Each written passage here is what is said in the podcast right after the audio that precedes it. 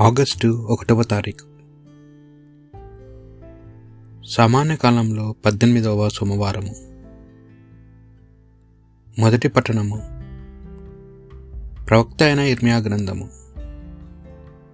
ఇరవై ఎనిమిదవ అధ్యాయము. ఒకటి నుండి పదిహేడు వచనముల వరకు.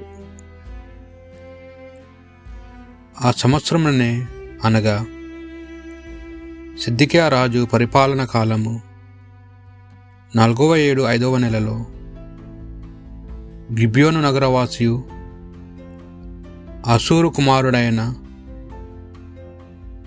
అనన్య ప్రవక్త యాజకులను ప్రజలను వినుచుండగా దేవా దేవాలయమున నాతో ఇట్లు పలికాను. ఇజ్రాయెల్ దేవుడు సైన్యములకు అధిపతి అయిన ప్రభు ఇట్లనుచున్నాడు. నేను బబులోని రాజును కాడిని విరగొట్టి తిని బబిలోనియ రాజు నెబుకనెసరు ఈ తావు నుండి తన దేశంనకు కొనిపోయి దేవాలయ ప్రాతములన్నిటినీ రెండేళ్ళు కాలంలోనే నేను మరల కొని యుహోకీము కుమారుడును యూదారాజగును యుహాకీనును బబిలోనియకు బందీలుగా కొనిపోయిన యూదా జాతి ప్రముఖులందరినీ నేను వెనుకకు తీసుకొని గుర్తును నేను బబులోని రాజు కాడిని విడగొట్టుదును. ఇది ప్రభుడైన నా వాక్ అప్పుడు నేను దేవాలయం నందలి యాజకులను ప్రజలను వినుచుండగా అన్యతో ఇట్లాంటిని. అట్లే జరుగునుగాక ప్రభువి కార్యము చేయునుగాక ఆయన నీవు ప్ర ప్రవచించిన కార్యమును నెరవేర్చి దేవాలయ ప్రాత్రములను బందీలను బబులోని నుండి మరలా ఇచ్చటికి తీసుకుని వచ్చునుగాక. కాని నేను నీకును ఈ ప్రజలకును చెప్పు పలుకులు ఆలింపుము. పురాతన కాలం నుండి నీకును నాకును ముందున్న ప్రవక్తల పోరు కరువు అంటురోగములు సంభవించినను. పెక్కు జాతులకును రాజ్యములకును ప్రవచములను చెప్పిరి. కాని క్షేమము కలుగునని ప్రవచించు ప్రవక్త ఉన్నాడే.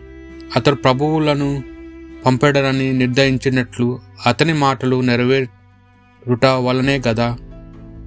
అంతటా హనన్య నా మేడ మీద నుండి కాడిని తీసుకొని విరగొట్టెను. అతడు ప్రజలందరినీ వినుచుండగా నెబుకనేజరు రాజు సకల జాతుల మేడ మీద పెట్టిన కాడిని నేను రెండేళ్ళు ఈ రీతిగానే విరగొట్టుదను. అని ప్రభు పలుకుచున్నాడు అనెను. అట్టు తరువాత నేను అచట నుండి వెళ్ళిపోయి తిని అనన్య నా మేడ మీద కాడిని విడగొట్ట కొట్టిన తరువాత ప్రభు నాకు తన వాకు ఇట్లు వినిపించెను. నీవు అనన్య వద్దకు వెళ్ళి అతనితో నా మాటలుగా ఇట్లు చెప్పుము.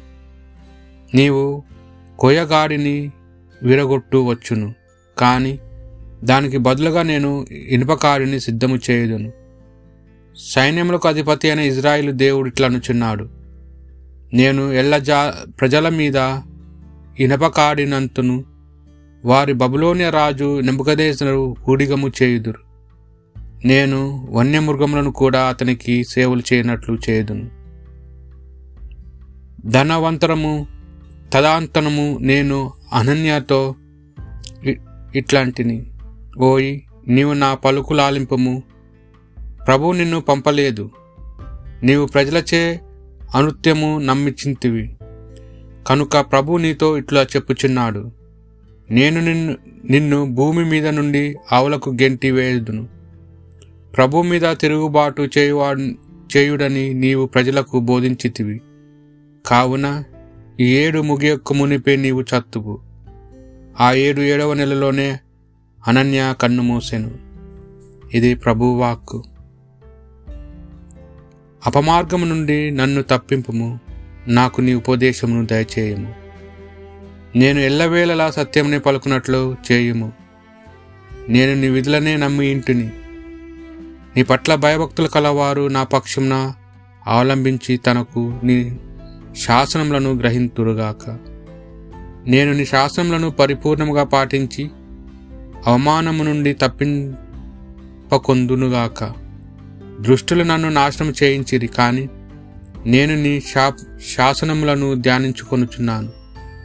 నేను నీ విధుల నుండి వైదొలుగుదలే నీవు స్వయముగా నాకు బోధ చేసితివి. కొంత మత్తయ్య గారు రాసిన సువార్త సువిశేషంలోని భాగము. పద్నాలుగవ అధ్యాయము ముప్పై పదమూడు నుండి ఇరవై ఒక్క వచనముల వరకు. యేసు వార్త విని అచ్చటి నుండి పడవెక్కి నిర్జన ప్రదేశము ఒంటరిగా ప్రయాణమాయను. ప్రజలు ఈ వార్త విని తమ పట్టణంలో నుండి బయలుదేరి సరస్సు తీరము కా కాలినడుకన ఆయనను వెంబడించిరి. యేసు ఒడ్డు చేరి గొప్ప జనసమూహమును చూచి జాలిపడి వారిలోని వ్యాధిగ్రస్తులను స్వస్థపరచాను.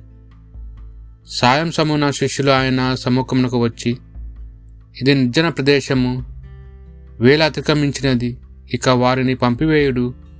పల్లె పట్టణకు వెళ్ళి వారి కావలసిన ఆహార పదార్థములు సమకూర్చుకుందురని మనవి చేసిరి.